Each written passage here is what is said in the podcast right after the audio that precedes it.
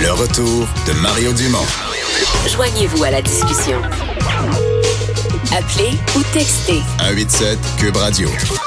1877 827 2346.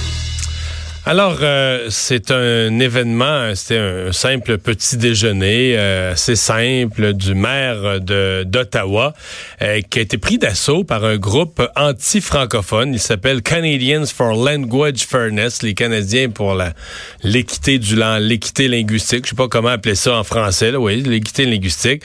avec une, ils ont une affiche, le Canada, Canada is not a bilingual country. Le Canada n'est pas un pays bilingue et donc sont vraiment des anti-francophones. Ils ne veulent plus euh, du euh, français.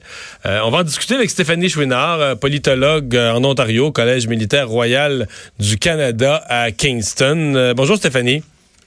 Bonjour Mario. C'est connu en Ontario ce mouvement-là? Oui, c'est pas la première fois qu'on entend parler de Canadians for Language Fairness. Euh, de temps en autre, on entend parler d'eux. Euh, lorsque Ottawa est devenue une ville officiellement bilingue, euh, ils se sont, il y a eu du brasse camarade à Ottawa et de temps à autre, là, ils tentent de passer leur message, comme ce fut le cas hier au, au déjeuner du maire. OK. Euh, bon, euh, disons que leurs affiches, là, on n'est pas dans la subtilité. Là. Le Canada is not a bilingual country. Le Canada n'est pas un pays bilingue. Euh, ils parlent qu'à l'extérieur du Québec, il y a seulement 4 de, de francophones. Comment ça se fait que c'est eux autres qui mènent la majorité? Euh? Oui, donc euh, c'est un c'est un groupe qui euh, veut la fin du bilinguisme officiel et euh, qui s'en prend aux minorités francophones. On les entend surtout en Ontario, mais il y a des groupuscules qui se ressemblent un peu, qui existent par exemple au Nouveau-Brunswick. Ben c'est ça, parce qu'il y a un parti politique anti-francophone au Nouveau-Brunswick qui a gagné trois sièges là. Oui, le People's Alliance, exactement. Euh, il y a aussi euh, une association des droits des anglophones au Nouveau-Brunswick qui existe, qui, est un peu dans la même trempe que, que, que, ce groupe-ci qui existe en Ontario. Et finalement, on prône la ligne dure euh, vis-à-vis du fait français à l'extérieur du Québec. Et c'est un groupe qui se fait surtout entendre lorsque le gouvernement québécois prône une ligne un peu plus dure vis-à-vis des Anglo-Québécois. Donc, c'est pas anodin là, que ce groupe-là se soit manifesté cette semaine, vu euh, ce qui s'est passé la semaine dernière euh, chez M. Legault. Mais qu'est-ce qu'ils veulent exactement? Parce que je veux dire, euh, je pense pas. Est-ce que est-ce que le fait français est vraiment une menace en Ontario, euh, au Manitoba? Bon, euh, le Nouveau-Brunswick, c'est différent. C'est une province vraiment bilingue. Mais mettons, en Ontario, là, je veux dire, je sais pas, moi je vais à Ottawa, puis personne ne parle jamais français. Une personne de temps en temps, on dit qu'Ottawa, c'est une ville bilingue, mais c'est les francophones qui devraient être frustrés parce que c'est pas une ville bilingue. À Ottawa, tu vas au resto, tu fais n'importe quoi, tout le monde te parle en anglais tout le temps. Et qu'est-ce qu'ils ont, ce monde-là?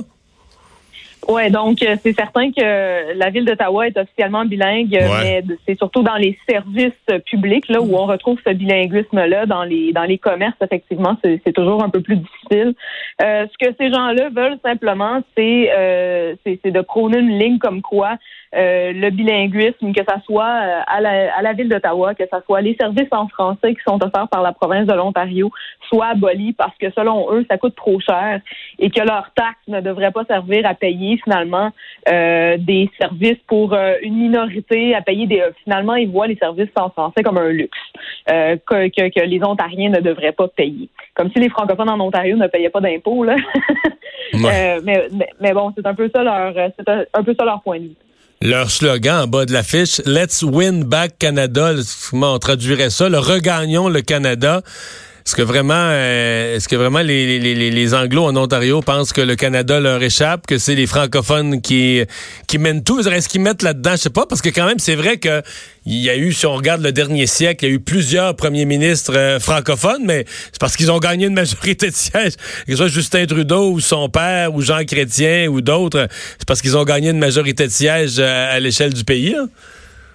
Oui, non, il faut pas voir euh, ce, ce groupuscule-là comme une euh, comme un, écho de, de, de, la, vision de la majorité. Hein. C'est vraiment, on parle vraiment d'un groupe marginal ici.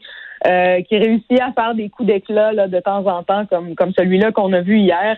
Mais euh, dès que ça s'est su, on a vu la, la, fonction publique de la ville euh, et euh, le, maire Jim Watson au premier chef rétorquer qu'un un, type de langage comme celui-là sur leurs affiches, ce n'était pas bienvenu à Ottawa et que ça ne représentait pas les opinions de la, ville. Donc, donc il faut quand même remettre ça dans, dans, le contexte mhm. que c'est vraiment une poignée de personnes qui s'énervent un peu de temps en temps et qui réussissent à, faire les nouvelles pour le meilleur et pour le pire, disons. Euh, dans le, là, j'étire un peu, là, mais dans euh, tous les partis politiques à Ottawa ont leurs problèmes. Dans les problèmes qu'a le Parti conservateur du Canada, bon, il y a évidemment les questions sociales et religieuses qui viennent compliquer la vie, mais est-ce qu'il y a de ça aussi? Je regardais, mettons, au Nouveau-Brunswick, ou euh, est-ce qu'il y a de ça aussi que dans le Parti conservateur, ce genre de mouvement anti-francophone vient jouer un peu, ou ces éléments-là, c'est pas nécessairement que les dirigeants du parti souhaitent ça, mais que ces éléments-là deviennent membres du parti, euh, passent des messages négatifs euh, et ensuite sont susceptibles de nuire, par exemple, à, la capacité du Parti conservateur de gagner à l'échelle de l'ensemble du Canada? Ben, s'il y a des députés euh, parmi les, troupes d'Andrew Scheer qui ont ce type de, vision-là pour le Canada, je voudrais que la ligne de parti du Parti conservateur est tout à fait différente. Mm-hmm. le, Parti conservateur sans euh, investir massivement là, dans les langues officielles lorsqu'ils étaient au pouvoir, euh, notamment durant, durant le règne de Stephen Harper, euh, n'ont pas non plus aboli les langues officielles, ont vraiment fait preuve d'un certain consensus sur la valeur de, du bilinguisme. Et le Parti conservateur d'Andrew Scheer s'est engagé durant la campagne électorale fédérale de moderniser la loi sur les langues officielles et de maintenir le financement pour euh, des institutions importantes comme l'Université de l'Ontario français. Donc, euh, on voit que euh, il y a quand même une ligne de parti qui est assez claire. Il y a un consensus à Ottawa généralement sur la loi sur les langues officielles, sur le bilinguisme.